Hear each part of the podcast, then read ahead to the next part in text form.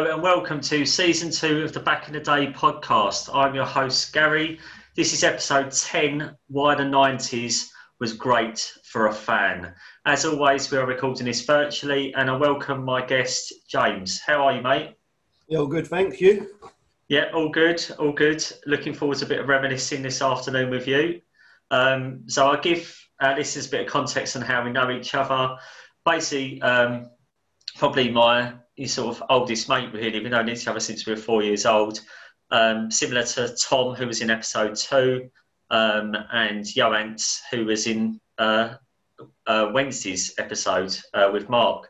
Uh, we've known each other since since the age of four, really, and grown up together at primary school, and then just playing football together, really. And and then uh, a few years ago, you were desperate for a coach and uh, got in touch, didn't you? Yep, solid, solid partnership we are. Yeah, so we've just gone full circle, really, and, and now obviously playing together and and coaching as well. So um, that's yeah, that's the context for our listeners. Um, before we talk about our topic today, um, I'd like to go through some comments and a debate from episode nine, which was "It Never Came Home." Now um, we've got some comments here, so bear with me. So we've got uh, Donna said, um, I actually remember some of the games and moments mentioned as I used to watch them with my dad and thought it was really good, uh, reminiscing on those games and those players. Um, Michael from the 80s and 90s football on Twitter said um, he's gone with um, Yo's team. Uh, he chose the same formation um, and eight of his players were in his team. Enjoyed the debate, always good fun, uh, uh, fun and always throws up talking points.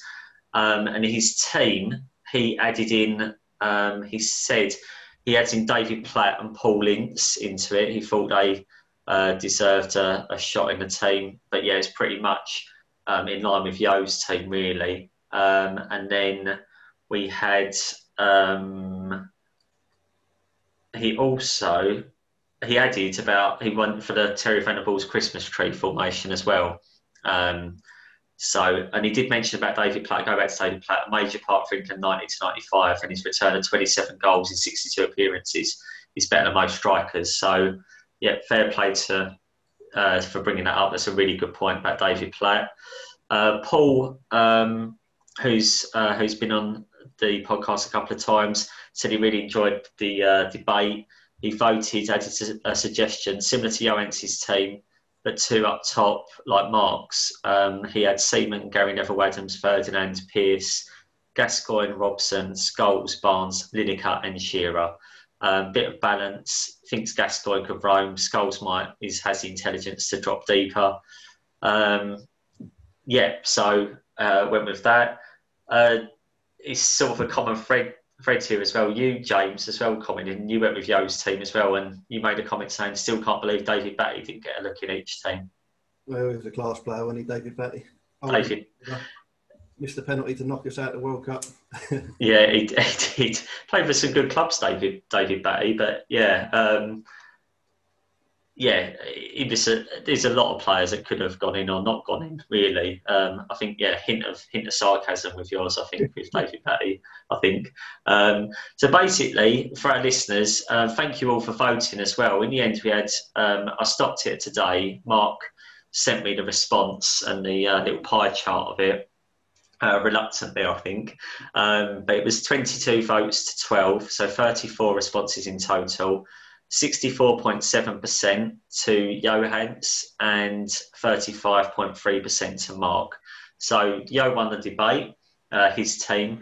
Uh, but again, uh, there was you know questions there with people when, when they commented little tweaks on the team, potentially playing two up front as well. Um, so I, I, think it's hard to agree, isn't it, on a perfect England 11 from the 90s. But they did a really good job of it. And I'm sure, James, you would have a go at that yourself, wouldn't you, and try and pick your own? Yeah, I'd have the Arsenal back four in there, I think. Yeah, yeah, yeah, definitely with the old offside, their hand up. Yeah, off, yeah, definitely. Well, back five, you'll have Seaman as well, won't you? Yeah. So, um, yeah, so basically, that, those were the comments. Thanks for getting involved, people, on that, on the debate. Um, so let's crack on with episode 10 then. So our title is Why the 90s Was Great for a Fan. Would you ex- like to explain the title, James, to our listeners? Um, yeah, we grew up in the 90s. That's where football really began for us, wasn't it? Um, all started in a good way. World Cup Italia 90. And I think it all kicked on from there, really. Got all the memories and all that. So that's good. Good times. Yeah, I think yeah, obviously that was, and that's predominantly what this podcast is about for me. Is is talking and reminiscing about those times and the '90s football, and um, yeah, we like you said, we grew up with it and really enjoyed it as well. Um, hence, I'm into episode 20 here. So, uh, um, so we're going to go through some topics today for our listeners, and, and James is sort of going to give an insight into those different things which um, which makes the 90s a great um, great for a fan, really. Um, and then we just create some talking points and things. And um, yeah, hope you enjoy it uh, in this episode. So, um, first topic we're going to talk about is the introduction of Sky Sports and the influence of that. Um, what did you think of that, James? Yeah, Sky Sports come about in the mid 90s, I believe, like maybe 94, 95. Um, just changed football, didn't it, altogether, really? The way we watched it. But remember on a Saturday afternoon before that, I remember checking teletext for a football result and that. Then you get Sky come on, give you soccer Saturday and stuff like that. Yeah, out of interest, I was on a um, I was on a Zoom yesterday with some friends, and uh, their kids couldn't believe that um, you know teletext and things like that. But we brought that up. Yeah, teletext used to watch the results coming, and um, yeah, often it was uh, bad news for me as a West Ham fan, but better news for you in the nineties as an Arsenal fan. Yeah, I, I, remember sitting around my nan and granddad's all the time, just having teletext on at like watching it like four forty five, just as the results were coming in. It's just yeah, couldn't believe we used to watch it like that. Can't no, no, and then obviously Sky Sports come in, and then you know, you like you said before, like you know, it's become more more than a ninety minute match, wasn't it? The coverage was seen to be more as well yeah, when Sky Sports first started, they started doing um, two-hour build-up to the game. Yeah. I think that was too long, really. But then they cut it down to an hour before the game. Then obviously they do about an hour after the game now, didn't they? Of all the interviews and all post-match, pre-match stuff. So yeah, they really sort of. Um, I think it was like it was really trying to sell the Premier League, wasn't it? Back then, um, yeah. that's what they wanted to do, and I think hence the extra sort of coverage. But I talked to Paul about this on a previous podcast as well, the different things like player cam come in, uh, but touchscreen analysis. I mean, all of that as well. They just uh, different uh, different times, wasn't it? It's it all started there really. Yeah, like when it first came out with the touchscreen thing, it was absolutely amazing, wasn't it? And it was like, oh, what's all this like touchscreen coming in? And now it, we're so advanced now, but at the time it was just different class to see them analysing the game with all the touchscreen, the way they've done it and everything was good.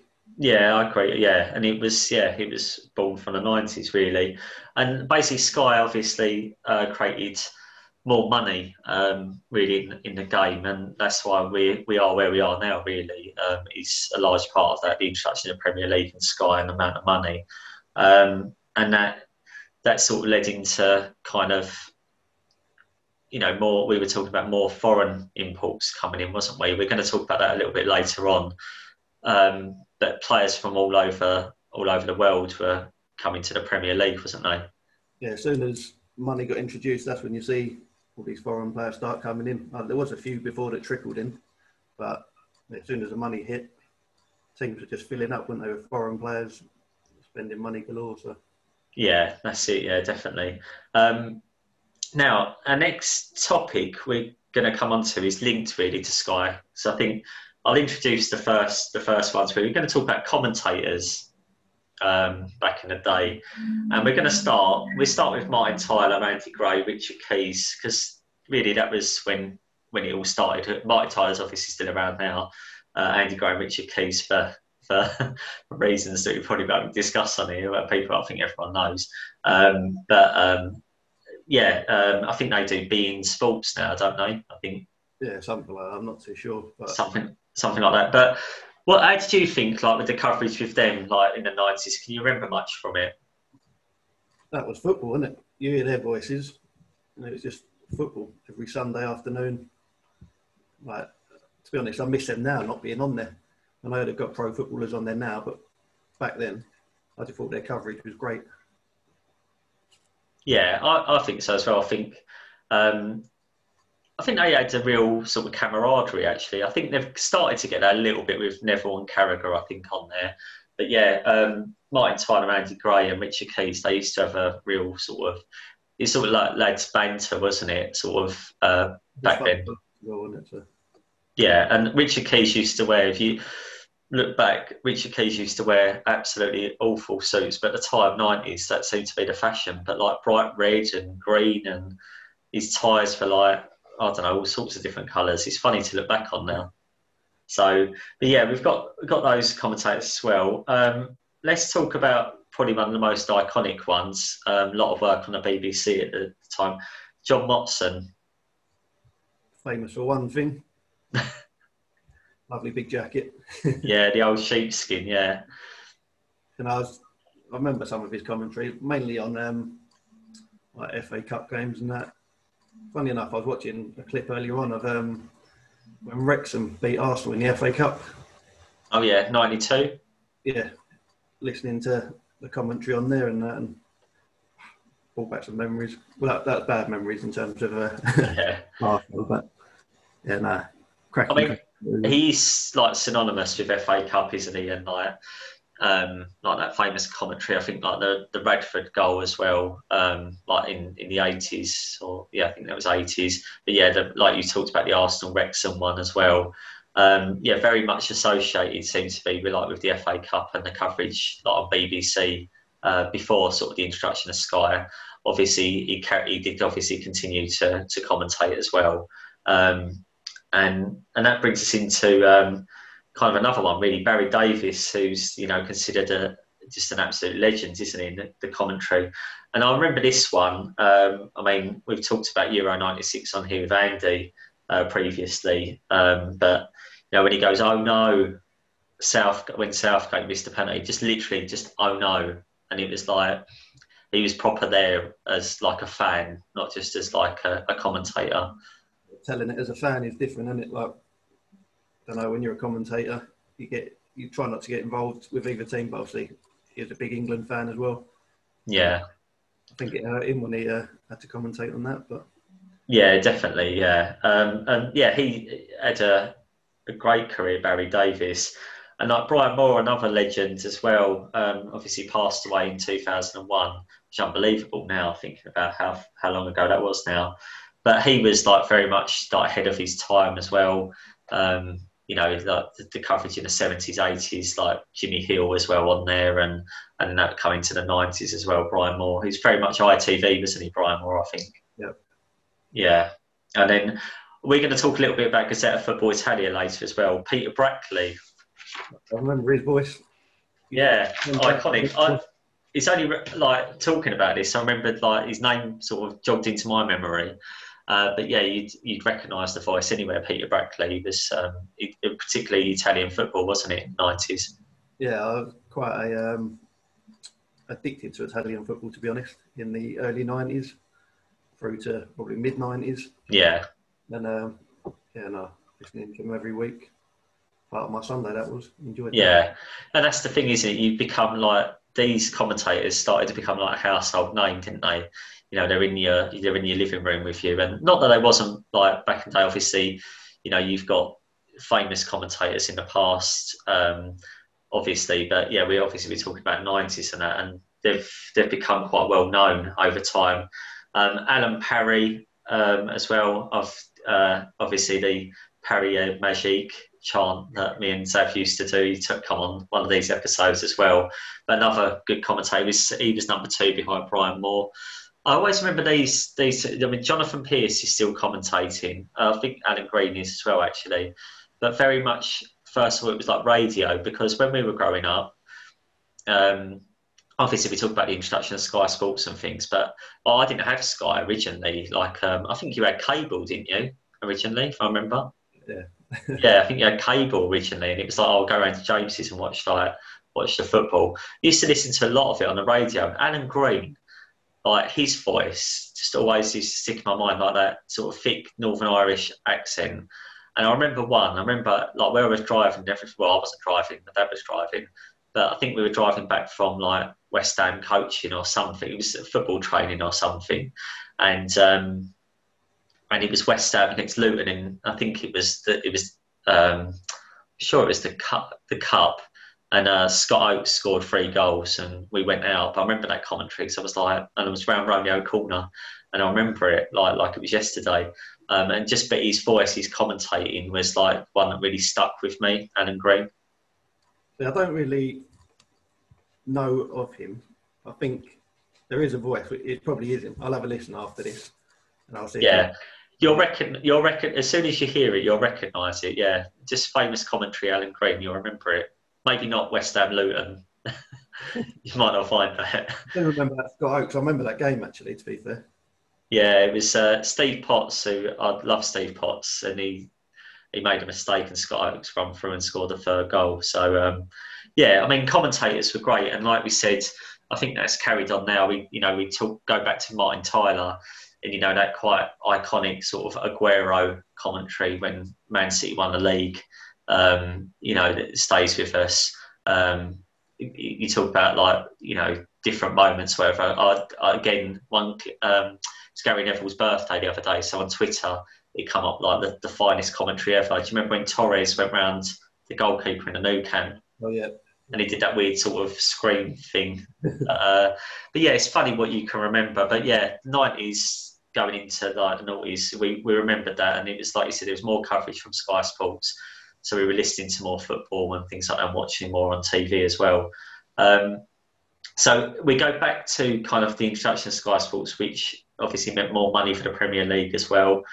And we're going to talk about foreign imports first of all. Just we're going to pick out some. Uh, for our listeners, James is an Arsenal fan, so we're going to concentrate on some Arsenal foreign imports first of all, who kind of influenced your time watching football and, and things like that.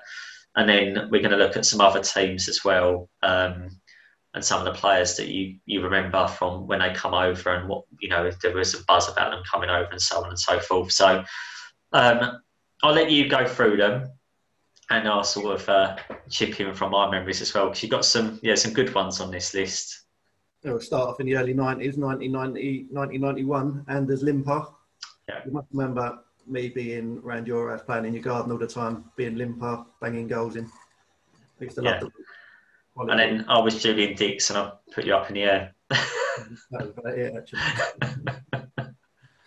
but yeah, after, after Limpar, we had um, John Jensen. Don't know if you remember him. Yeah, I mean, uh, uh go back to Anders Limpar. Yeah, I mean, I, I, I remember him as well, purely through you, really, because you've been an Arsenal fan and you used to love Limpar, didn't you, as you said. And he used to play on the left. And I think when you sort of, uh, um, in that around that time, you started playing on the left midfield as well, didn't you? Yeah, you was left back, weren't you? And I was left midfield. Yeah. Yeah, a little combo. That's it. And you used to do, yeah, yeah, yeah, Anders Limpar bit down the, down the line. It was both footed as well, Limpar. He could go uh, right and left. And then, John, yeah, John Jensen, I remember because it was 92, wasn't it? Um, he scored that worldie, didn't he, in the, the Euro 92 final for Denmark when, you know, obviously they went, they went and won it against Germany, which was, uh, which was a phenomenal achievement. And he, he was sort of brought on the back of that, wasn't he? Yeah, brought him on the back of that, thinking we're going to see screamers every week. And for two years, he didn't score a goal. And finally, QPR at Highbury, he curled one in the top corner. Now we waited yeah. to see it, but we got there eventually. yeah, it was a good goal. I remember. I can visualise it now. That goal. Yeah, it was a it was a good goal, and uh, yeah, he didn't score many, but when they did go in, they were uh, were, were weldies. Um, now, the next person I think you're going to talk about. Um, like, I remember this one, and this is a real sort of blast from the past. Uh, but he was a really, really good player. Um, and I hope you're going to say the one I'm, I'm thinking of. We're going to see it. Was it was it the one where I had to rival you for Julian Dicks for tackles in the garden? Stefan yeah, it might be that one. Yeah, go on. Yeah. Stefan Schwarz. Yeah, I mean, midfielder. He was a, yeah, he's one of your other favourites, wasn't he? He was a good player.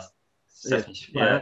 He used to score a few goals, a few bangers, and um, yeah, like I say, he was a tough tackling midfielder. and I used to uh, try and model my game on him a bit when I moved inside. yeah, that's it. Yeah, adapted your game into uh, from Anders Limpar to Stefan Schwarz. So, uh, but yeah, he yeah he was a good good player. It'd be interesting actually to look back. I don't know if you've done it to look how his career sort of turned out really because he was for you like and you know from I was an Arsenal fan obviously I was West Ham fan but because you're an Arsenal fan you liked him a lot you know I used to sort of watch him play a lot as well so it'd be interesting I don't really know how his career panned out I don't know do, do you well I don't know where he, how he got on after he left Arsenal to be honest I just remember having an Arsenal shirt with his name on the back I used to uh, yeah proper like him as a player solid yeah, he was a good, good player, definitely. Um, now we're going to talk about the, the two Dutchmen as well. You got Bergkamp and Overmars. Bergkamp, one of the greatest. Got a bit even from a West Ham fan's point of view. You're probably going to say Di Canio's better than you, but. well, I don't know. I mean, like, I think they're different. I think very similar, but different. I mean, Bergkamp, I don't know if you agree as an Arsenal fan, but Bergkamp sort of really changed the obviously Wenger come in, but Bergkamp, I think did Bergkamp come in under Bruce Rioch? Did Bruce Rioch buy him? Yeah, I think he come in just before Wenger. Wenger yeah, and he was he was like such a big influence, wasn't he, in who come to the club? Because at the time, really, it was a bit of a coup because he'd played for Ajax and then gone to Inter Milan for big money. Hadn't really worked out in Italy, and then he'd come over to to England, and again it was like, well, can he do it, sort of thing. He's done it in Dutch football. He struggled in Italy. Can he do it over in England? And it took him a while, actually, a bit like John Jensen, not as long, but it took him a while to get started, didn't it? Really, Dennis Bergkamp. Yeah, no, I think he's. I can't remember when his first goal was. I'm sure it was against Southampton at home. Yeah, um, it was. Yeah, yeah. Yeah, no, but again, that was a good goal. Once he kicked in, he was just different class. Had the best touch I've ever seen and had vision like myself. yeah, yeah. But he, but like Ian Wright talks about him a lot, doesn't he? And just says like, you know, he loved playing with him. Like he just would put things on a sixpence for him and he'd score and, and stuff like that. But yeah, really good influence. And yeah, I mean, like going back to the Di Canio thing, I think uh, Di Canio was um, kind of. Uh, you never really knew what you were going to get from Di Canio at times, but that was the exciting part as being a West Ham fan. Um, and more often than not, at home he performed, um, and away from home not so much. But but Dennis Bergkamp probably did it, I think, home and away, but not as much in Europe because he didn't like flying, did he? No, he didn't. We had to get the coach everywhere, or yeah, everywhere, and yeah, no, that's probably one big thing which we missed. Like he jumped on the plane and that he could have gone to few games where where he didn't travel. Do you think he would have? That's a good question, actually. I guess. Do you think he would have done better in European competition in the nineties? Uh, he did quite well. I think there was a Cup Winners' Cup in there somewhere. Um, but do you think if Dennis Bergkamp had been available more, you would have maybe kicked on a little bit more in Europe? Possibly. We'd never know the answer to, will we? But oh no. Yeah, yeah, possibly. I'd like to think so he was a proper class player, so that's a shame that he didn't fly there. Yeah, uh, and then his his mate, his Dutch mate, Mark Overmars, he was, I mean, he was rapid, wasn't he? I remember Overmars when he used to play for Ajax, and I used to think, like, such a good player, a really good player. And uh, I couldn't believe it when he signed for Arsenal. And yeah, again, over the few years that he was there, amazing player. Left winger goal at Old Trafford. Yeah, he scored that famous goal, didn't he? I was going to bring that up. Yeah, that famous goal. He was just, yeah, he he often terrorised West Ham's defence at times. I remember in my season ticket years, and just so quick. He was just rapid. He could, like you said, he could score goals. He could create goals. He was both footed as well.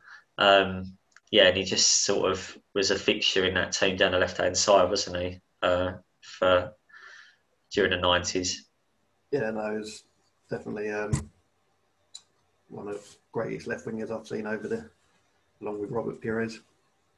Yeah, Anders Limpar. Yeah, little Limpar, yeah, can't forget him.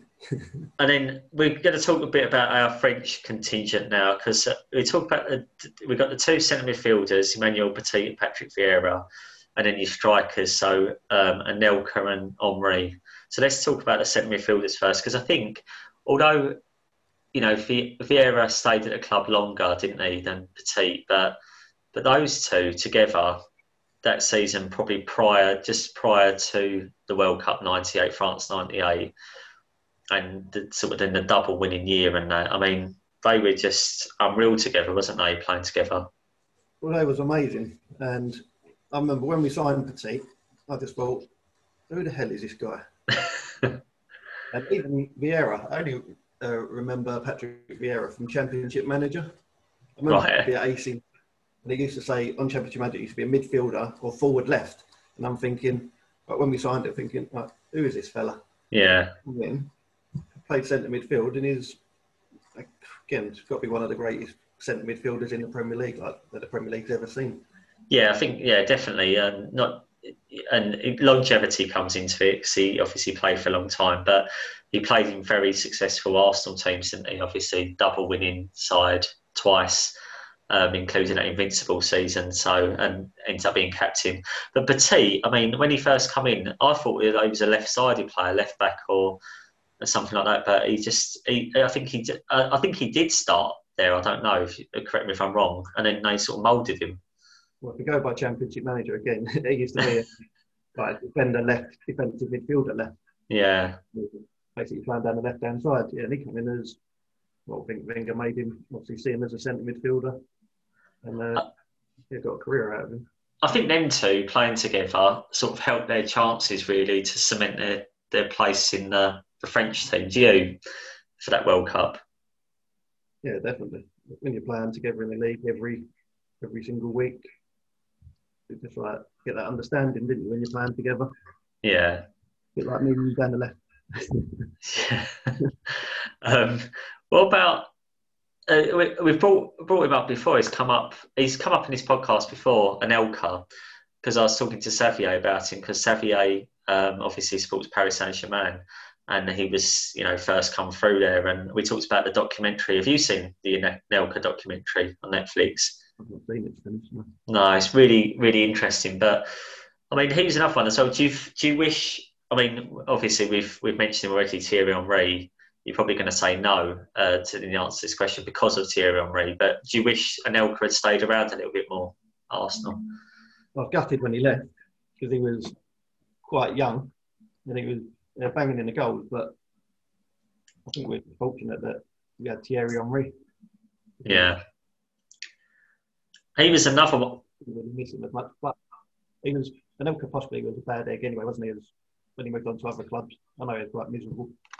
So, might have done us a favour getting rid of him and getting Thierry Henry in, in the end. So. Yeah, I mean, and Thierry Henry was Anelka sort of seemed to hit the ground running. Thierry Henry didn't as much, did he? And it took him a while because he came over from Italian football as well at Juventus, didn't he? He'd done well for Monaco and played well for Juventus, and it hadn't really. It took a while to sort of get going, didn't it? Really, for Henry, but what a phenomenal player he turned out to be. The Wenger effect. He pulled out the best in players, didn't he? So, yeah. yeah, he definitely done that with Thierry. Yeah, definitely. Um, now we're going to go into some other influences, like from other teams. Um, you said, like, you remembered um, David Ginola, who we spoke to with Sav about, and um, Tino Asprilla as well at Newcastle. What do you remember from them then? Mainly from them, I just remember them Liverpool Newcastle games. the four threes. Yeah, the Newcastle team was so open and they used to like just fly forward. And yeah, Ginola, I loved him as a player till he went to Spurs. Obviously. Yeah. Yeah, I stopped liking him, but no, he was a class player. And Asprilla, he was like, you never knew what you were going to get for him, but he was, he good player. He was. I remember him. Do you remember when Newcastle? It sounds amazing now thinking about it, looking where Newcastle are now. But um, when they turned Barcelona over at St James's Park, and I think he scored that trick that night, Faustino Asprilla, and it just unreal, unreal performance. And he had it. He had it in his locker. He went a bit loopy, I think, didn't he? After. oh yeah, I think he did. I think he was a bit loopy at the time as well. But what a character! But and then Middlesbrough as well. Middlesbrough, sort of, uh, you know, when they were playing at Ayresome Park in the late 80s, early 90s, and then they moved over to the Riverside Stadium, got some more money, the chairman there invested. Um, and they bought a lot of foreign imports in, didn't they, including Juninho and Ravanelli. Yeah, I remember Ravanelli coming over. I was thinking, what's going on here? How's he gone to Middlesbrough? He was, he was a big player, wasn't he, Ravanelli? Well, we, we, we sort of talked about this. Uh, we will talk about this again, but we used to watch a lot of Italian football, didn't we? And and Ravanelli was like he was scoring goals like for Juventus, and like Serie A was like the league to be in, wasn't it, at the time? Um, but Juninho, I mean, brilliant player, wasn't he, Juninho? Yeah, class little midfielder. He ran the show for Middlesbrough, didn't he? Very good player. But they had another Brazilian, didn't they, there at the time? Yeah, Emerson. Emerson. Was there another one with? Or was I imagining that? Branca, left back? Yeah, didn't he go to? Yeah, I think, yeah, you're right. I think he played left back for a while for him as well. But it's like they obviously went down one of those seasons as well, didn't they? And Juninho crying on the pitch at Leeds. But but he'd come back to Middlesbrough and he's, you know, uh, on loan at different times in his career. So, um, yeah, he was a great player. And, and Ravanelli, Ravanelli, I think, scored a hat trick on his debut, I think, uh, against Liverpool. And he had that famous celebration, didn't he? The shirt over the head. Yeah, the silver fox. The silver fox, yeah. I always thought, like, he looks ancient. Like, he's got grey hair. But he, he could certainly play football. Um, I spoke to Tom about this. Obviously, we're good friends with Tom, and um, we talked about Klinsmann. You were on the same tour as us, wasn't you? Obviously, in '94 when we all did the Klinsmann dive. Is that sort of what you remember, and then him coming over? Yeah, and we they come over to us when we on that German tour, didn't they? They come to us, and we took them over to White Hart Lane to see Tottenham do Norwich. Yeah, see Klinsmann play, and it was the most boring game we've ever watched in our life, wasn't it? Nil nil. I think it was nil nil. Yeah, yeah, I think you're right. Yeah, yeah he was a good player. Clinton liked him. His goal record was really, really good as well. I haven't got the stats in front of me, but yeah, listeners can look it up. His goal record uh, for Spurs over two spells is really, really good. Um, I think I think Mark chose him when we did episode nine in season one. I think Mark actually chose him in his team purely because of his goal record. Although he was there for a short amount of time, his goal record was really good. And then Christian Ziege as well, obviously German international. He had quite a good career as well. Obviously, plays went to move to Liverpool after Spurs as well, didn't he? Yeah, no, I remember him when he played for Bayern Munich. Um, again, when he's gone over to Spurs, I'm thinking, what's he doing there? yeah. He's solid. Did he go? I can't remember actually. I might have got that wrong. Did he go from Bayern Munich to Spurs and then to Liverpool, or was it Bayern Munich to Liverpool then Spurs? Um, you'll have to look that one up. Yeah, I can't remember. I think maybe he went to Liverpool first and then he went to Spurs, and maybe that's why he thought, why nice to go to Spurs. so he's played for Bayern Munich and Liverpool. I don't know. And then Chelsea were the big ones um, even before like the Abramovich years, they were the big ones of getting foreign talent in. Um, and we've got quite a list here. Um, I just rattled them off, and you can talk about them. Like we had Zola, Vialli, Ruud Dan Petrescu, Gus Poyet as well. They're the players you've sort of had a sort of an influence, or you can remember coming over. Um, do you want to talk a little bit about them then? Yeah, well, Zola and Vialli. Again, from our days of watching um, Italian football. They was really, really good players and that, and it was great to see them come over to English football. To be honest, because especially Zola. Yeah. He had unreal. He was. He was, and he played for like you know Zola when when we were watching Italian football. He playing for Parma, wasn't he? And they had some good players, Parma. They did, but they are not so. I think they're struggling now. Uh, Parma in the Italian league. Uh, but Vialli again, he played for Sampdoria was well known, uh, Juventus, I mean, Italian international. And probably just prior to them two was Ruud Gullit. And obviously, we watched him in Italian football for that great AC Milan time as well, late 80s, early 90s. Yeah, I loved him with you uh, with his dreadlocks. He was, yeah. He used to run the show, didn't he? He was a very good player. Well, they had, he, he adapted, didn't he, when he went to Chelsea? Because he played as a sweeper at Chelsea. Yeah, when he played at AC Milan before, he was more of a number 10, I believe. Yeah. Behind like Van Basten and stuff like that. And yeah. Did he go in defence at Chelsea or did he start midfield? I think he might have played in midfield for a little while, but he definitely went back to play at sweeper. They Glenn Hoddle went back to play player manager at sweeper as well, and then Gullit coming. in. I think he come in under Hoddle. I think Hoddle brought him in. I think We've got good footballing brains, so obviously that's what you, they can do, can't they? Midfielders can drop into defence. yeah, He's that good a player. He could do that. So yeah, he did that successfully. Dan Petrescu got in my alternative eleven. I remember um, he was he was a good player when they Dan Petrescu. I don't remember where he came from. Just uh, I don't remember where Poyet come from, but yeah, they was. I just remember them being very good players. Well, Chelsea were a good team at the time, weren't they? So, Well, Dan Dan Petrescu come over, and I think he played he played with Sheffield Wednesday first, and then went to Chelsea from Sheffield Wednesday. Um, Gus Poyet, I'm, I can't tell you. I, I don't know. I'm not sure. Um, I think he might have been playing in Spanish football, possibly. yeah, he, and you know what? I think he come from Zaragoza actually. The old Zaragoza. Yeah, it rings a bell. But, yeah, no, he, had a very good career, didn't he? Poyet at Chelsea. Yeah, he's yeah he scored some good goals, didn't he? And then we come on to Man United. We spoke about this with on a previous podcast with Paul and, and Louise as well.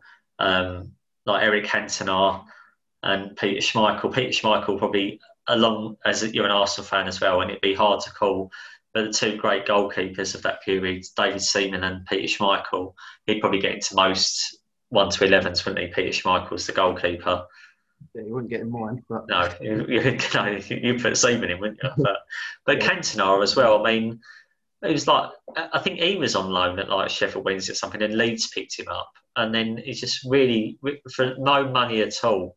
Like even back then, it wasn't really seen as a lot of money, and just had an unreal time, didn't he, with United? yeah, no, he, he was one hell of a player. He had, he had an attitude and half on him, didn't he? But that's what made him a good player. He was scored some fantastic goals. He certainly knew how to kung fu kick a fan. he did, yeah. But he had that temper. So the thing is, and going back to like Di Canio as well, like you think these players they did have previous because Cantona did have previous in France as well, you know, of, of kind of like violent sort of conduct and things like that. And sometimes you just have to take a chance on those players, don't you? And and Man United, although that happened at Man United with the fan and, and he got you know got the ban and things like that. But he was kind of I think he would get in most one to elevens, United one to elevens during the nineties, definitely. not easily. Yeah, he definitely would. But Yeah. I think that's what Arsenal would need now. One of them players, a maverick.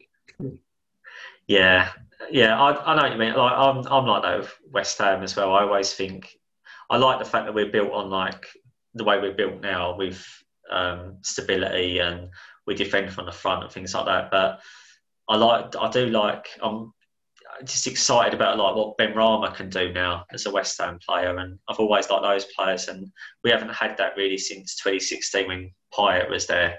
And I think you're right with with Arsenal. You've watched the great teams, the invincible sides, Pires, Ljungberg, you know, Vieira, like Omri, you know, Bergkamp, all these sort of flair players, but they could put it about as well. You know, they looked after themselves as well, didn't they? Yeah, no, they did. Um, I was going to ask you a question. Your West Ham ones. Who's your West Ham favourite foreign import? Um, Obviously, Miklosko from early Look- 90s. Ludo has to get in here. Lu- Ludo definitely. If I'm talking nineties, I'd say Ludo. Ludo was actually signed by Lou Macari in the eight, late nineties. Um, sorry, the late late late eighties. And yeah, he was he got in my uh, Hammers one to eleven that I did the other week as well. Um, absolutely love Ludo. As you know, like I, I had a goalkeeper top as well. I was never a goalkeeper. You were at times, weren't you, James? Uh, but you know, there's a picture of us with you've got your Arsenal goalkeeper top on. I've got my West Ham one, Ludo. I loved it. Um, just yeah, he was probably him. Um, who else did we have in there? It would have been Di Canio as well. Probably they're the main two from the um, the nineties. But we had loads come over, as you know, like you know, Paulo Futre played for us for a while. Um, Marco. Mark, Marco Boogers come over, got sent off against Man United, wiped Gary Neville out. I never saw him again. He ends up in a caravan somewhere. Um, And thing. but we did Samassi Abou. But you laugh about some of them, like Samassi Abou chipped in with some good goals actually. Like um, we had some really good ones that sort of come over. Like Hugo Porfirio was another one. um, that I enjoyed watching in the 90s. I remember him scoring a goal at Wrexham, going back to Wrexham um, in the snow when they could play with the snow and it was an orange ball. And um, yeah, he lobbed the goalkeeper. That was quite an iconic goal. Dani endeared himself to West Ham fans because he scored against Spurs. Um, so yeah, but I think probably say Ludo and Di Canio were probably the standout ones for me in the 90s, definitely. And then going forward, you know, into year 2000s and things like that, you're looking like Tevez, obviously, for his influence over a short amount of time. And then Payet, I mean, I haven't seen anything, you know, Payet was just unreal, you know. So they're the ones I'd probably say. Do you remember over West Ham, Dagenham and Redbridge in a friendly where your dad offered Samassi Abou his gloves because he was rubbing his hands because it was so cold? I can't remember that. I'll have to speak to my dad about that. I can't remember it. Yeah, I'll ask him after this. I will do. Yeah, I'll ask. I'll ask him that. Yeah, but um, yeah, it wouldn't surprise me. Samassi Abou did used to do that a lot. My dad did though, didn't he? Because he used to say, "Keep it tight, the back, lads." Yeah. Didn't he? When we uh, when we conceded it, when we scored a goal uh, in our EMH days. But yeah, I mean, like foreign imports. We've t- talked about an awful lot of good players. I mean, there's plenty more definitely. But um, no, thanks for sharing those ones. Um, and then we're going to go on to topic four now. In the 90s as well was good for a fan because there was acceptable England success. We talked about this in the last episode, so we won't talk too much about this, listeners. But so we talked a lot with Johansson, um, Mark about this. So it was up and down really. So we had a successful 1990 World Cup. Then Euro 1992 wasn't that great and then we had Euro 90. We didn't qualify for 94. Um, Euro 96 was successful, and then France 98 was relatively successful as well. I mean, what are your key memories probably from from all of those tournaments, James? Uh, 1990 first. Um, that's my first ever World Cup that I remember, and that was probably, in my opinion, the best World Cup. Yeah, I've said the same. Yeah, I think it will be for us. I think nothing will ever sort of beat that, really. Even if England won it, I think it would still be in, modern day because it was our first real one, wasn't it? Yeah, and I, I remember like the, the, joys of David Platt scoring the goal. I just remember yeah. like and, and the devastation of when when we missed that penalty in the semi-final. It was like it, it proper hurt. yeah, it did. Yeah, no, I remember it. Yeah, yeah, just like uh, obviously I talked to Italia 90 with Andy on one of these podcasts as well, and we talked about it, and it was just like it was just so frustrating because you know, and it was just had everything, didn't it? Because like you know, Gazza's tears and and everything like that. It was just it was just a very iconic World Cup, and then we had sort of that it looked like you know we could potentially do anything after that, and we qualified for Euro '92. But it was just I don't know. What do you remember from Euro '92? Literally, I do not remember nothing England related in Euro '92. The only thing I can remember about Euro '92 was probably the final. yeah, but do you remember the game that sort of effectively knocked us out in the group stage against Sweden? That commentary, we go back to commentators when they went Brolin to Dahlin to Brolin to Dahlin to Brolin, and then Brolin scored. Do you remember that? Yeah, you've said it. I remember the actual goal as well. Yeah, I remember. Yeah, it's a good goal actually. To be fair, and then we talked about that in the last one about um, Alan Smith Arsenal as well. We come on for Gary Lineker, and Gary Lineker was chasing the, the goal record, wasn't he, from Bobby Charlton? Um, and he got taken off, and that was pretty much his career done, wasn't it, for England, Gary Lineker? Yeah, which was a shame especially when you're chasing the game. You don't take him off, do But... Oh no, he's nearly your all-time top goal scorer. And then that documentary, the Graham Taylor one, I mention it again. Yeah, people just remind yourself of that. I mean, it's such a good watch. And that qualifying campaign was just ended up being a bit of a disaster. And we didn't qualify for 94 World Cup. And I remember obviously it being USA 94. Do you remember? You still watched it though, didn't you? I think I remember watching it. It was always late at night, early hours in the morning, wasn't it? Yeah, no, I remember remember watching quite a bit of that actually. Um, mainly watching Ireland. I remember yeah. Ireland. Ray Houghton. yeah, that goal against Italy, wasn't it? When you see Ireland at the World Cup and you think, how are we not there? Yeah. yeah. I think we sort of did sort of adopt Ireland, if I remember rightly. I remember like little things like John Aldridge going mad at the fourth official on the sideline that you know they weren't going to let him on the pitch and stuff like that. That was quite iconic as well. I think it was, and and for me, it was like I like the the Brazil team with Romario and Bebeto, um, but then you had um, like Italy with Roberto Baggio, and we grew up watching Roberto Baggio, didn't we? Like Italian uh, Italian football. Yeah, I remember the, the final of that World Cup. It was quite a boring final, to be honest, wasn't it? It was, yeah. Went to penalties, and uh, yeah, good Baggio was. Unfortunately, he must have been watching David Batty. yeah, that's it. He was watching David Batty. Yeah, um, yeah. Uh, they, uh, yeah, it was a great World Cup, and he sort of carried them through. Uh, but England weren't there, and then we had Euro '96, and yeah, it was just good times, wasn't it? I mean, I think we probably we might have even I can't remember specifically, but we must have probably watched games together at that point. Yeah, I can't remember where I watched them. Well, I should imagine we did. Um, how old were we then? 14, 13, 14? Maybe. So, no, I can remember it so well. Just remember the, the atmosphere in England, just buzzing when every when you went outside, it you're buzzing, watching the games, just different class.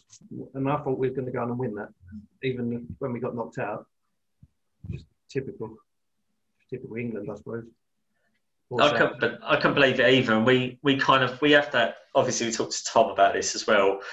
We've mentioned it today about like our Germany tours and and we're still in touch with people we knew, aren't we, from over in Germany? And and uh, yeah, that was kind of um, difficult to take because we lost to them and stuff like that. So, um, but yeah, it was relative success. Again, Gascoigne again was influential.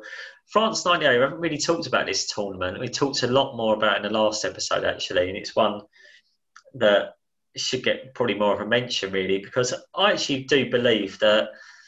I mean, Glenn Hoddle I think he was ahead of his time in, in how he played. We, he changed from that rigid sort of four four two, um, and we sort of sort of started adopting the more of a three at the back and things like that. And he was thinking about wing backs and sort of shifting from a five to a three and things like that. And I th- honestly believe if like we'd had a little bit more like because like Owen, we talked about Owen as well was relatively unknown in that tournament to everyone else. You know, if we just got through the Argentina game, I know France, obviously, looking back now, what a team they had, but France wasn't expected to win that either. You know, I know they were at home, but they wasn't expected to necessarily win that tournament. So, do you think do you think we had a chance, or do you think I'm sort of being a bit overly romantic about it? Well, when you look at the other teams, I, I never really fancied us to win it, but when you had Michael Owen on the form he was on, he was class, wasn't he? Like just come on the scene and surprised everyone, or maybe not Liverpool fans. No. First down, but yeah, like, Argentina couldn't cope with him, and maybe if we had got through, we might have given like France's defence a, a roasting, I reckon, they wouldn't have known what to do with him. Well, that's the thing, isn't it? And it's when you have a relatively unknown player that you know, you, you use that wisely. And I think Glenn Hoddle did do that. And then obviously, you know, that goal against Argentina is is quite iconic. And then, but we go out to penalties again. David Batty, Paul Ince missed the penalties, and Paul Ince, the Paul Ince story as well goes back to '96, doesn't it? Because he never volunteered, did he, to take a penalty, and so he's taken one in '98 and he's missed anyway. So would he have missed in Euro '96? Maybe. Yeah. I googled who missed the other penalty. I remember David Batty missing. Um, I yeah. So I did have a check to see uh, who it was, and I see it was Paul, Paul Ince. Yeah, Paul uh, Paul and it, it goes. Yeah, it does go back to that Euro '96. You know, he never sort of put his hand up for one, but maybe that was the reason why. Maybe he felt like he, you know, wasn't confident to do it. You don't take a penalty if you're not confident. Yeah. Well, yeah. You got to. Yeah, that's true. Yeah, uh, we've seen some dodgy penalties, but it was relatively. I think for us growing up, it was it was sort of an exciting time, wasn't it? Really, it was although it was sort of a bit up and down, but it was relative like good England success, wasn't it? Yeah, no, definitely. We yeah, we've always done done fairly well in tournaments, but just just wanted to see us push on. yeah. Two semi-finals and a quarter-final.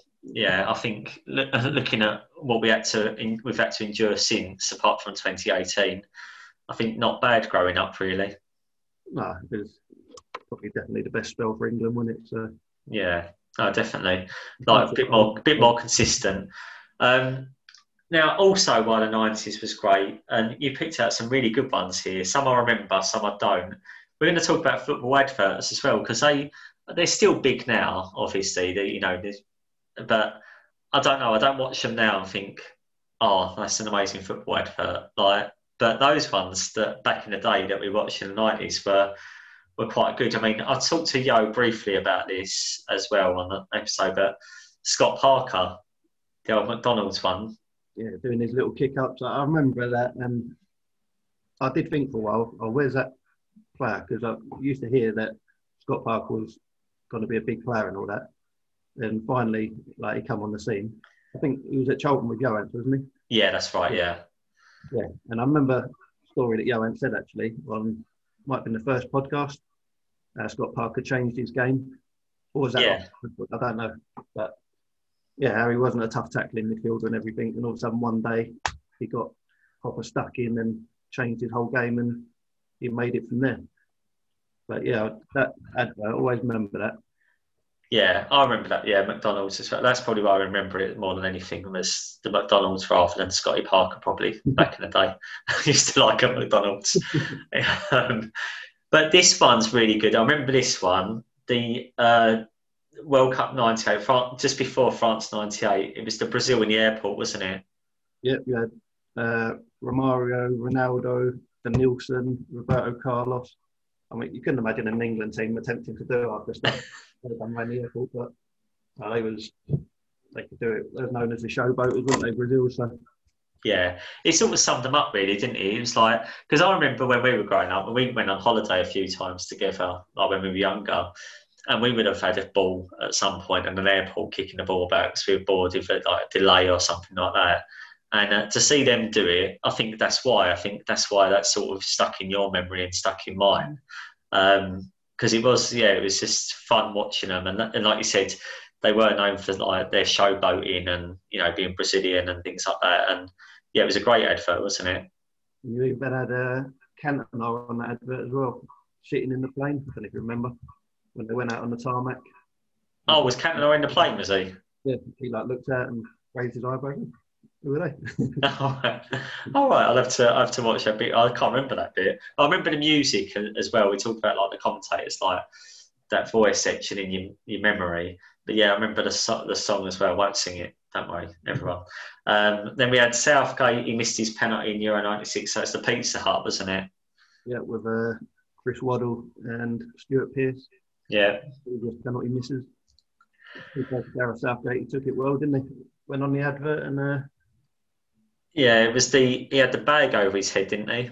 Yeah, brown bag over his head. yeah, I mean, I think you have to sort of do end up doing something like that, and I don't think people took it too seriously or to heart. I think they were just like felt sorry for him really, and and like you said, he's just been a good sport there, hasn't he? Yeah, no, took it well. This one, I can't quite remember. Uh, you have to remind me a couple of them. Nike, Good versus Evil.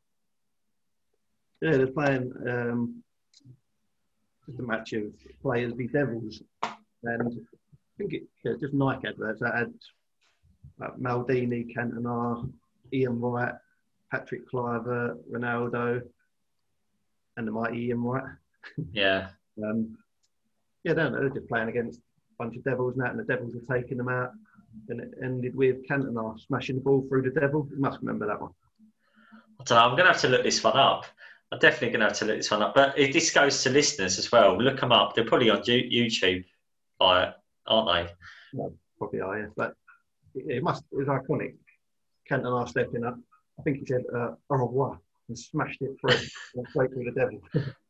and and yeah, he, he had previous Cantona, didn't he? So uh, yeah, so uh, there might have been a, a little link to what he did previously.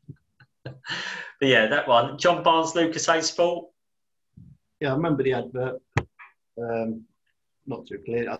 It's not really a story advert or nothing like that, but it's just one that I, I remembered, along with you know, like Gary Lineker's Walker's adverts as well. Do you remember? Yeah. Oh yeah. He's still doing them today, isn't he? So he's made made loads of money out of that, I guess. Maybe from Chris. yeah, those ones are quite sort of sort of famous ones, aren't they? Lineker and the Walkers and uh, yeah, John Barnes advertising. Lucozade Sport makes sense. Footballer, sportsman. Um, yeah, adverts were just yeah really good adverts. I, I remember. I think we were just watching football all the time, James, weren't we, when we were growing up? And I think you know having those things, it just it just seemed to get bigger and bigger all the time. So not only was it the Sky Sports coverage that you were watching, or going to a game live, or playing, it was like well, it's even ad- adverts as well, and that's sort of stuck in your mind. Well, we were just footballaholics, weren't we? Like I tell my son now, like what we every five minutes, every spare opportunity we had, we'd go out in the garden. I'd be around George, we'd go to the park. We'd always have a kick around with the ball. And I think kids of today just computer based, aren't they? yeah, I mean, we come on to computer after um, in this this podcast, but you're right. I think nine times out of ten, it was us with a ball. Like I said, even probably in an airport waiting for a flight. You know, like the I'd say yeah, like the Brazilians. That's what we were like. So uh, yeah, that's it. Um, but yeah, we're going to go on now. Now, this program's still on TV. We're going to talk about some programs that were on in uh, the 90s. Just before I start on this one, I'm just going to remember. Um, do you remember uh, like Saint and Greavesy in the late late 80s, early 90s? That program. Not very well, I do sort of have a vivid um, uh, memory from it. Yeah, it's like I, I always remember like Greavesy going like, "It's a funny old game, Saint," like that famous line. My dad says that a lot as well. That line, "It's a funny old game." So uh, yeah, that one was like I, I, remember that sort of late nineties, early uh, sorry, late eighties, early nineties. But this one was like again, it was like we just watched football all the time. Soccer I AM was like really good, wasn't it, back in the day? Like it was a three-hour show, wasn't it? and it had Helen Chamberlain, Tim Lovejoy on. Do you want to talk a little bit about that? What you remember from that? Yeah, I remember the old um, main thing I remember is a soccer soccer. Unlike me. Um, it wouldn't be allowed now, would it? Like it's just it's funny how times change, but but then again, it was I don't know. I think it was pretty innocent, wasn't it? I don't know. It was. But yeah, these days they wouldn't get away with half of what they do. So. No, they wouldn't. that used to be my morning. Used to wake up, watch that. But sometimes with um, like the next program we'll go on to Italian football. That used to I remember that used to interrupt that program sometimes. I used to sort of flick over for an hour. Yeah. Italian football. Then flick back to soccer AM. But go between the both. But it was it was really good. Like the funny sketches. Like I remember. Do you remember the Save Chip campaign? yeah, I do. And I actually went around all the grounds, sent it with people with like um, the old placards and all that saying "Save Chip." And I think the story was they've made up this story, hadn't they? About they, they've done like a a fan writing in or something saying like they've made it all up a funny sketch. Um, and he said his missus won't let him go and watch football and stuff like that. So it's like this campaign to let Chip go and watch his go and watch football live. And it's just around everywhere, wasn't it? It was like, and that's that was the hold Soccer AM had over a lot of things that were happening in football at the time. Every football fan watched it, didn't they? Um, yeah. Even, like, they had fans of the week, didn't they? Every week, where a different set of fans went on there. Yeah. I mean, they still do. Well, they're not doing it at the moment, obviously, because of COVID. But I do check in a little bit. There's certain things. It's just not not as good as what it used to be. They do, you know, the drill and things like that. Jimmy Bullard does that. I quite like that. Um, but like, you know, you remember, remember like Fenners is still on there in Tubes. Tubes is very different to when he first started out on it, but Rocket was on it as well. Rocket was kind of like one of the main ones alongside Helen Chamberlain, Tim Lovejoy, really, like from the start, wasn't he? Yeah, I, I don't really watch it anymore, so I don't know. Is he still on there now? Or? I don't think Rocket is anymore. No, Fenners Fenners presents, doesn't he, with um, with Bullard, but he used to do funny sketches, didn't he? Fenners doing the um, the wheat sheaf and that in the pub. Do you remember that one? I don't remember. No, look it up. It's funny. Uh, showboating section they've done. Skill school. Skill school was Rocket, wasn't it? He used to go. I remember that. You used to try a few of them skills failed miserably. Yeah.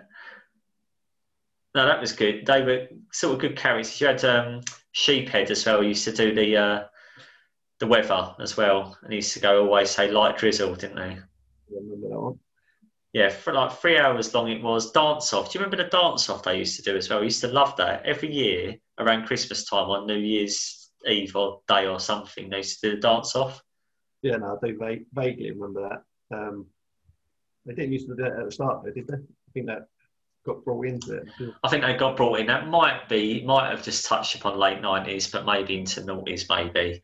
Um, but yeah, that was really good. But yeah, TV programs. We just, like you said, we just um, just absorbed anything with football, didn't we? Anything that was football, we absorbed. And we, you sort of mentioned already, but Gazzetta Football Italia with James Richardson, uh, Paul Elliott as well, ex-player who played out in Italy as well. He used to sort of do some of the commentary as well, and it was sort of built around Gascoigne going over there, wasn't it? Hence Gazzetta Football Italia.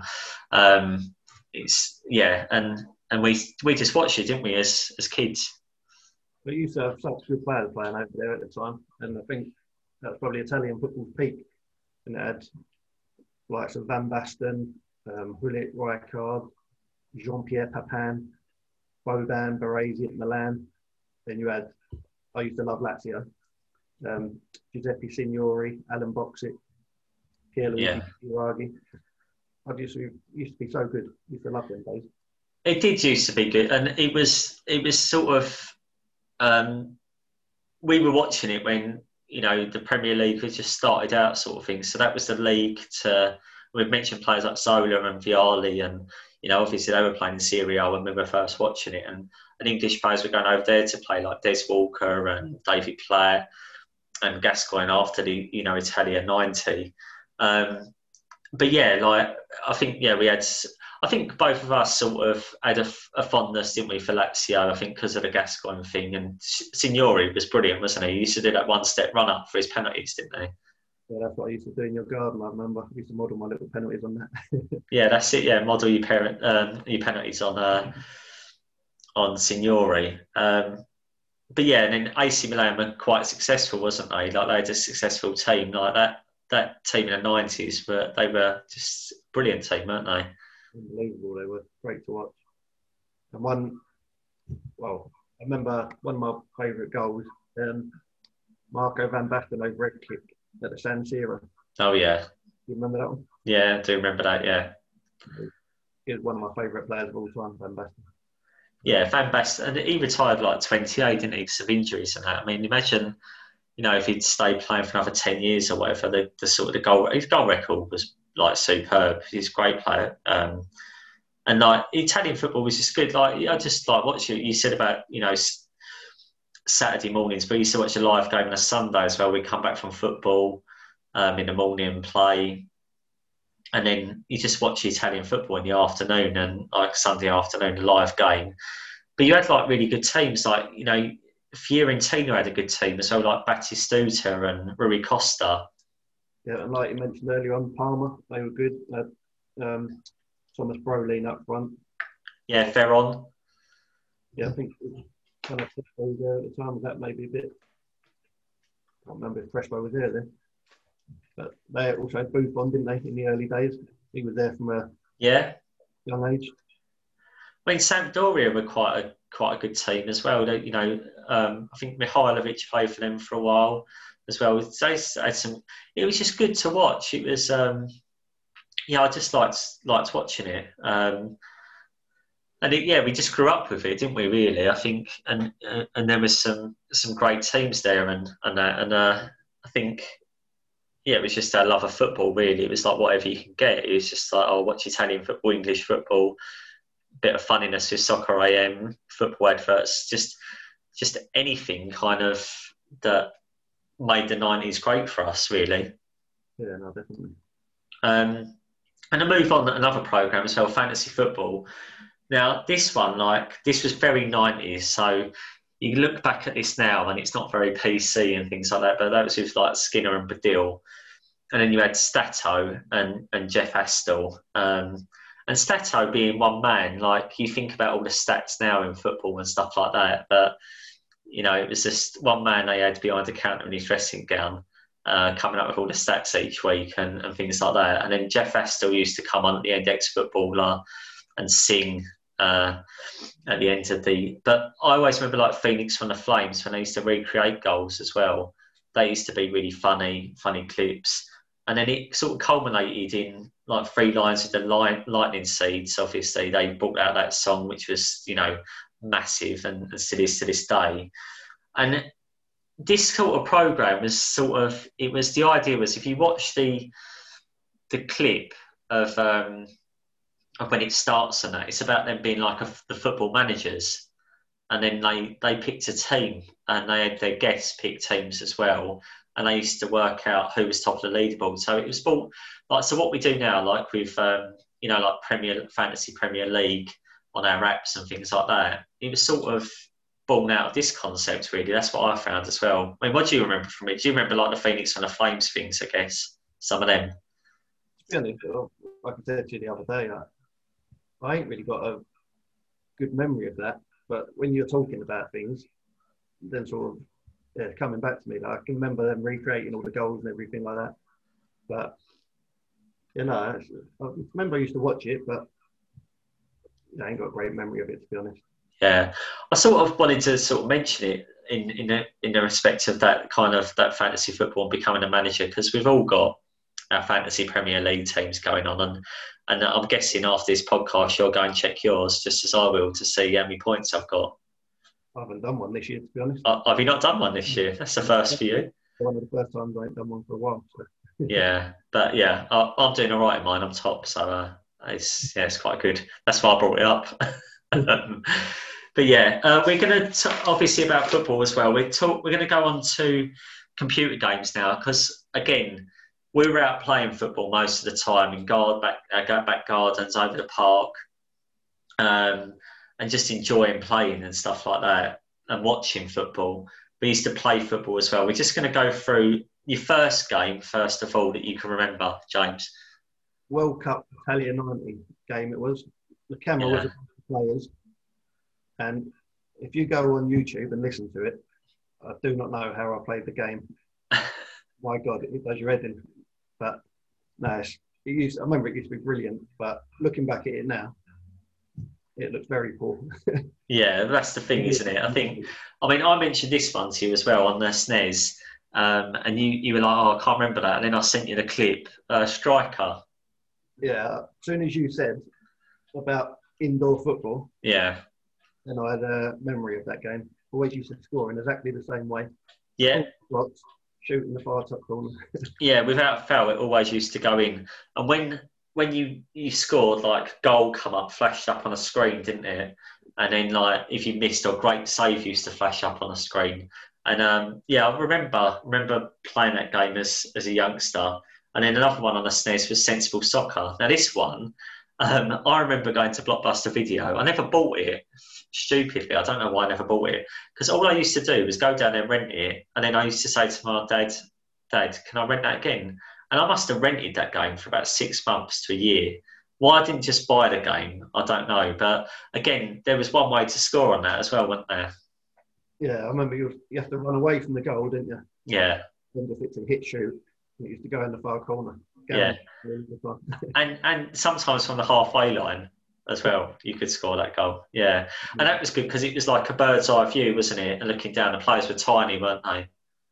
Yeah. But Striker was like that as well, but bigger. Even now, I'd probably still play Sensible Soccer because I just loved it. It was such a good game.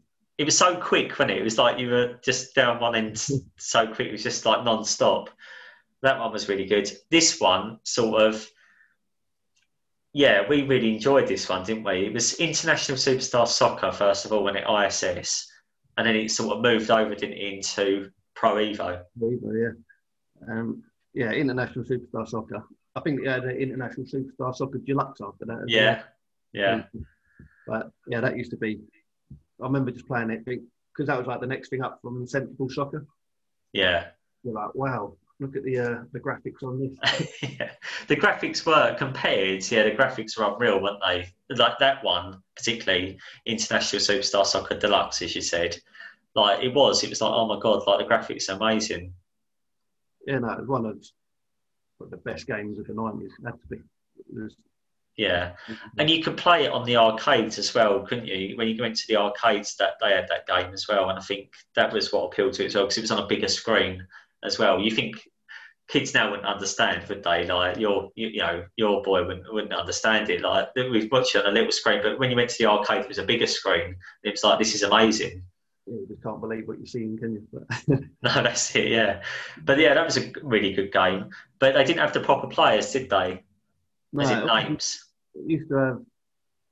I'm trying to think of a name off the top of my head. Like Batistuta would be called like I don't know Batista or something like that. They used to just change oh, Bat- you know Batty not Stuter, David Betty Stuter.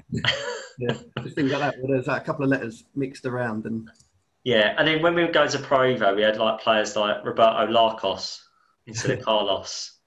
Yeah, Pro Evo was that was my favourite game, I think, of all time. Yeah. Even when and, FIFA come out, I remember a lot of people used to love FIFA, but I was still a Pro Evo man for good four or five years after FIFA come out, and it's only recently, probably, well, not recently, because I don't really play computer games now, but yeah, um, trying to think what into the two thousands, I think was when yeah, FIFA sort of took over a little bit, wasn't it? Because it was, I don't know, it was just it just seemed to just take up a notch a gear, didn't it, FIFA? But yeah, Pro Evo was was really good. We really enjoyed that. We played some competitions, and you probably want to bring that up, didn't you? Yeah, I was going to say, I'm sure I won a tournament around your house on Pro Evo. I'm sure it was Pro Evo. Yeah, you did. I remember. I think you were Nigeria, I believe. Because oh, they had one really quick bloke up front. I can't remember. That's fine. And I, I don't know. I, I we did a few of these tournaments, but I don't know in this one if I was Brazil, because um, uh, Roberto Carlos did. You could take with his shot because he scored that unreal goal, that free kick against France. You know, the free kick. Yeah. You could do that on the game as well. So I think that's why. But I, I used to play with Croatia as well, and I used to put Robert Jarni up front purely because what you said about the Nigerian quick player you put a quick player up front, and that was a way to, to do well in that game, wasn't it? Can you remember who I played in the final or not?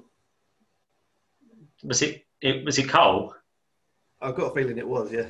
So if you're listening, Carl, have that. I don't know. He might.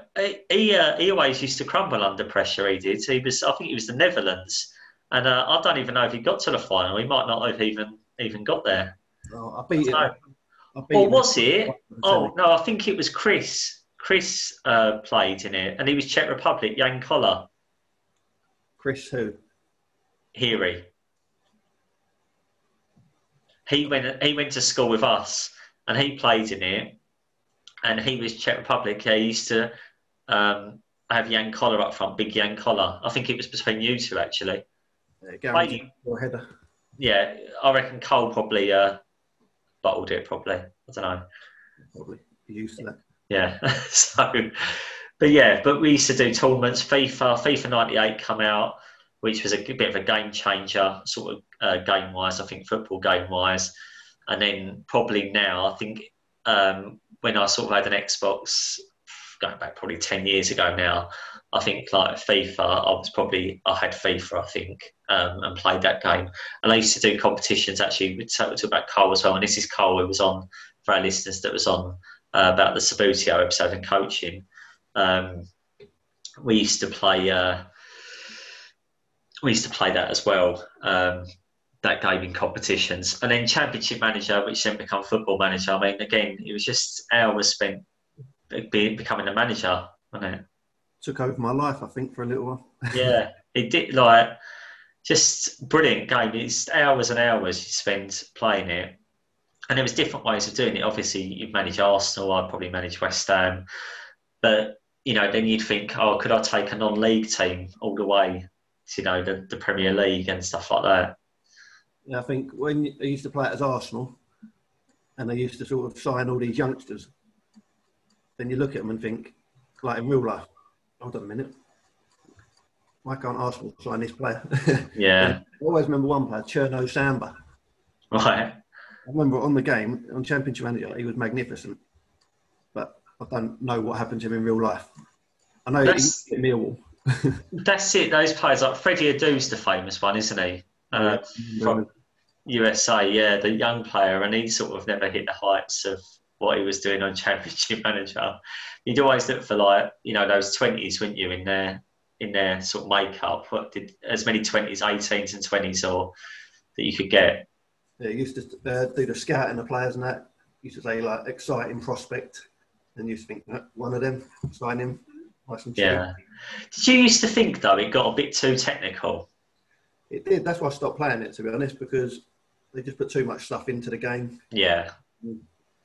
Yeah, it ended up taking too long to play the game. So He was properly becoming like the chairman as well, wasn't he? He was properly involved with everything. It's like building a stadium and you know the nutrition and all of that coming, didn't he? I think, and he just took too long. I used to just like getting to the game, you know, play the game. You know, when he used to flash up goal for West Ham, or you know, that was the exciting bit, wasn't it? yeah, I, yeah, they just went too far into it, didn't they? And Yeah. I think they're bringing it. I think they've brought it back. Uh, obviously, I don't get time to play computer games anymore, as you just said as well. But I think they're bringing it back like the the old version, but with the newer players. I mean, that would be good to play that again. don't tell me that. You'll be on it, yeah. You're going to look it up after this. Uh, we're just going to go on to um, probably our final topic then, which is we just wanted to cover this one as well. Was that obviously we've lived and breathed football. We loved it in the nineties, and we had a fair few kits as well, James. And you used to um, used to get shirts from a certain place, didn't you? Yep. Um, my dad used to take me uh, at least once a month to Carnaby Street. I think it was called Soccer Scene. Used to Yeah. have every single kit in the world in there. So yeah, once a month he used to go and treat me to a kit. Used to get all the Lazio ones in there. Barcelona, they had Brazilian one like Sao Paulo and stuff like that at the time. Never used to watch Brazilian football, but used to think, oh, what are these shirts? Yeah. yeah, just, yeah, it's great memory going in there all the time. And then your fa- your favourite ones, you've got. I mean, I remember when you had this, the Arsenal bruised banana. You- You're looking to get that back, aren't you? Actually, Uh, yeah, I think I am going to buy it again. Um, bruised banana kit was probably my favourite kit ever. I don't know what you think of it as a West Ham fan. Yeah, and do you know what? I I actually quite liked it, like as a kid, but I, I think purely because I used to see you wearing it a lot, so I just got used to it, sort of thing. But I think it was a quite an iconic '90s kit, actually. That that bruised banana Arsenal shirt, '91 to '93. Um, yeah, I thought it was quite an iconic iconic shirt. And then we talked about goalkeeper tops earlier, and then Lazio one, you had like the early '90s, didn't you? The uh, you said the Banca di, di Roma sponsor, that one. The one you're wearing right now. Well, this one, yeah, this is Gascoigne. Yeah, I thought I'd wear it for you. Yeah, so this is Gascoigne number ten. I got on the back of this. I rebought it. Um, I don't think actually. I tell a lie. I didn't have this one. I don't think when I was growing up. Um, but yeah, I, I bought it like Gascoigne number ten. Um, obviously liking Lazio, and I knew you like Lazio as well. So uh, hence I, I, I wore it. When I went to Rome three years ago, I bought the then current Lazio shirt as well. Actually, um, yeah, it's I, I don't know. Well, I think it was probably we watched we liked Lazio as the Gascoigne went over there. Um, obviously English player, but yeah, like we mentioned, like Signori and players like that. Did you have Signori on the back of yours? Didn't you? Yeah, and I did have them on the back of one of them. Number eleven, I think. Yeah, I had Boksic on the back of one as well. yeah, Alan Boksic. Yeah, I remember. Yeah, yeah, and then this one we had this. We both had this, didn't we? The ninety-two. Uh, this like three years they had this shirt. Ninety-two to ninety-five. It's unreal now. They get a new new shirt every season, don't they? These teams. But the green away, the Barcelona one. Yep. If you remember, we was on holiday. I don't know where we was. Probably in Gran Canaria. yeah, it might have been Gran Canaria, something like that. And we both see this shirt over there. And yeah, we both wanted it, and we both end up getting it, didn't we? I think we got full kit. I think yeah, we we, Merit, full kit. we did we did go for it back in the nineties. We uh, yeah, I think we got full kit, and um, we would have probably been wearing that full kit around the pool or on the beach as well. Uh, probably shin pads as well, probably. Uh, we just loved it, didn't we? We just loved football. I mean, my my ones, West Ham, was my first shirt, like '89 AVCO was my first shirt. Uh, relegation season, actually, so not the most ideal. Is that like Frank McAvenny era? I think he might have gone at that point. He was more like '86. Um, I think David Kelly was there. He, he wore it. I remember David Kelly. I like David Kelly.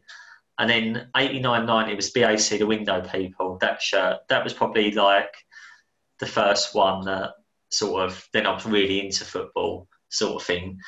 And I also liked the West Ham had a white and blue um, stripes in 1991 away shirt. Yeah, I remember that one.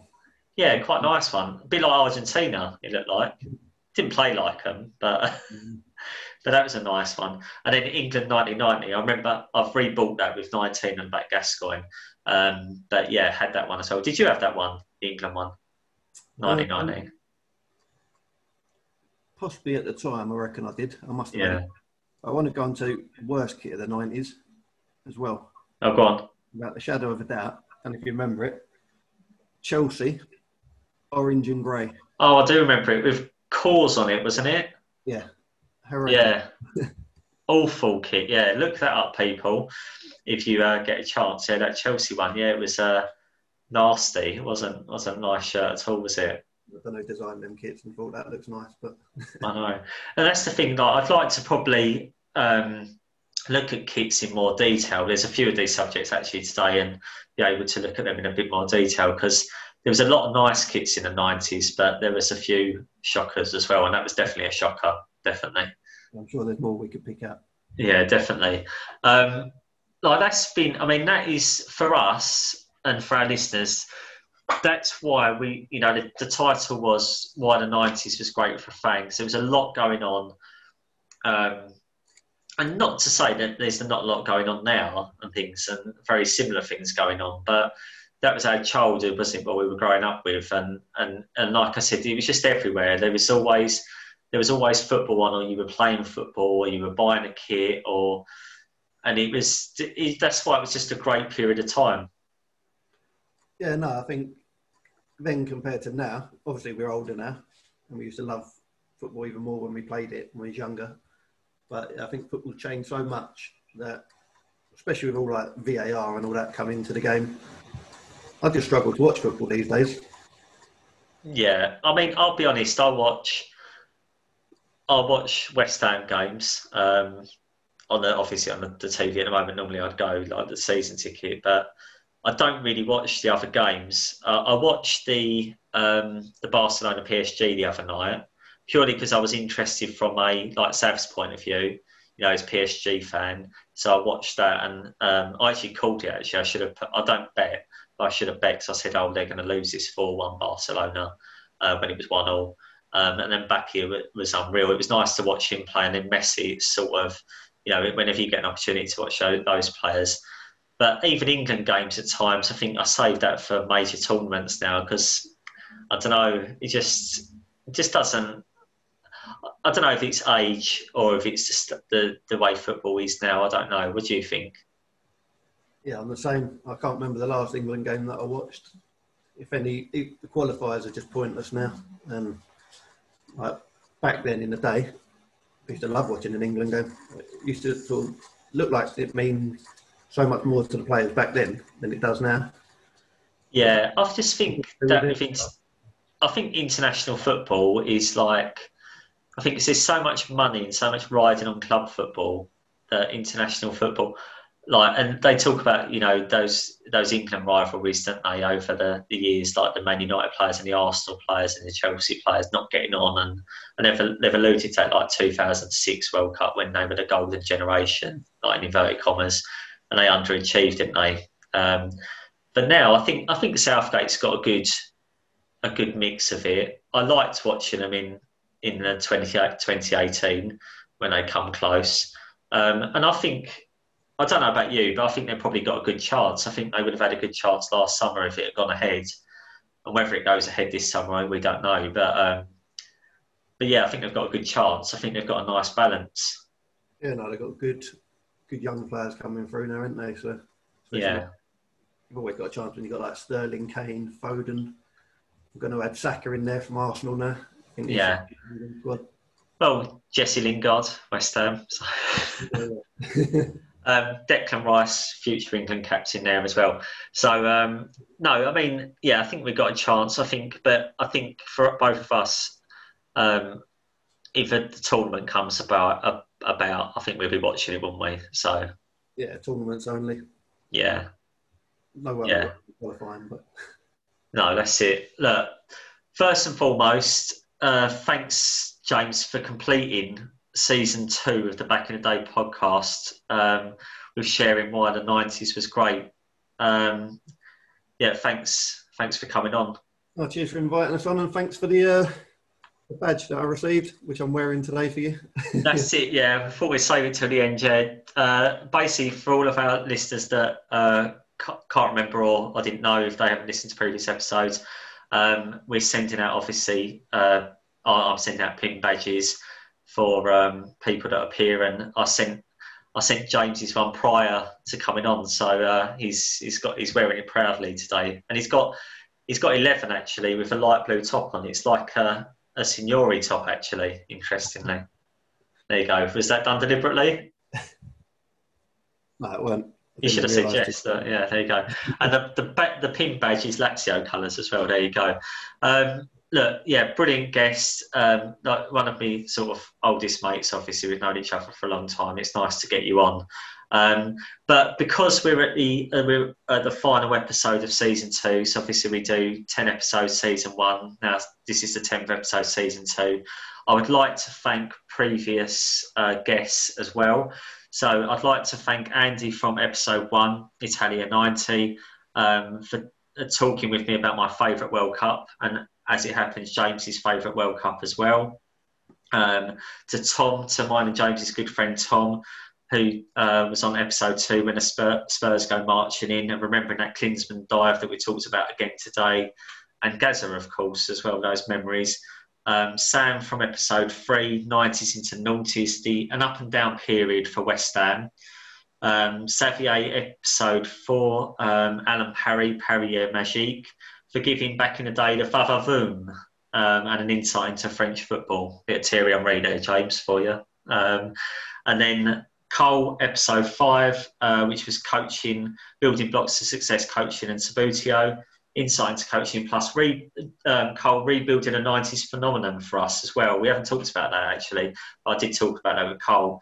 Um, uh, as well as playing computer games, we'd have played a lot of Subbuteo and he's rebuilding that with mini soccer builds as well, which is really good. Um, have you have you you've had a good look at that, haven't you, James? Yeah, I've seen Cole stuff. It all looks looks very good to be honest. So. Yeah. Not into my Subbuteo myself anymore, but no, could rebuild it. Yeah, might might start. Might start, yeah. He's yeah, he's got a good thing going on there. Uh, Paul and Louise, episode six, which was talking about 1999, and now they're going to party like it's 1999, which was comparing the 99 and 08 United team and 99 memories as well. Um, another Sam with episode seven, who we talked about rule changes gone too far. Um, so we talked about rule changes and VAR particularly, and controversial decisions. Thank you to Sam. Uh, thank you to uh, another Paul um, who talked about uh, innovations, um, how, how, the game's developed, how players have developed, how the technology has developed, debating positives and maybe negatives of how football has developed. So thanks to Paul. Um, and then episode nine, which was um, on uh, a couple of evenings ago, which was Mark and Yo, who had an England 11 debate um, and debating the best England 11 of the 90s and creating a poll. Thanks to Mark for creating that poll as well, as we announced at the beginning of the episode. And finally, again, um, a big thank you to James for today's episode. Otherwise, thanks for having us on, like I said. And yeah, I'll come back and do another episode with you. Yeah, that's it. We'll uh, hopefully be back for season three. I'd like to uh, thanks to all the listeners too. Shout out to my dad Terry, uh, my uncle Danny, who's my godfather. They always listen to episodes. Um, Donna's a big fan as well, who always listens to supports. Um, and then I've got some new listeners as well as I've sort of I've moved on to different platforms like Anchor and Spotify. Um, Michael always listens in on on Twitter. Um, and he always like kind of engages and is interested in it. So thanks to him. Um, and who can forget the Aussie boys as well, um, and many more that listen as well. So it's been really good season two how it's grown. So any of my listeners who would like to make any comments, share their own thoughts, who would potentially like to appear in a future pod, um, season three, then please email at podbitd at gmail.com or reach me on Twitter. Follow me on Twitter at uh, podbitd. BITD is capital letters, or Instagram podbitd. That's all lowercase. Give me a follow, retweet, share, etc. Get people involved. Um, all the all the episodes are in both bios on Twitter and Instagram. Um, I'm going to have a little break as I did at the end of season one, but I'm hopeful of a season three return as some people have already given me some ideas. Um, and James Stephen said today, as you just heard, he'd like to maybe come on and, and do another one, uh, maybe a debating one with a few people, potentially James. Yeah, get Johannes on there, get Tom Bright on there. That's it. Uh, we can go proper old school, yeah. All known each other since we were four. We can maybe do something like that potentially. Um, so why not? You know, everyone that is listening today, why not go back as I'm having a break? Why not go back and listen to past episodes? There's 20 now. Um, so yeah, and, and, please make comments and things like that. Um, I love to hear them, and it's nice to get new followers. I thoroughly enjoyed both season one and season two of the Back in the Day podcast, and I hope um, I can hand out more Back in the Day appearance pin badges uh, as James is modelling today. And I always say, and it is a bit tongue in cheek, but it's like an equivalent of getting your England cap. So, um, and you can be very proud if you receive one. Um, yeah, so um, as I said, we're bringing season two to a close. You've been listening to Back in the Day. Thank you for listening. Please pass the pod and also stay safe. See you soon, everyone.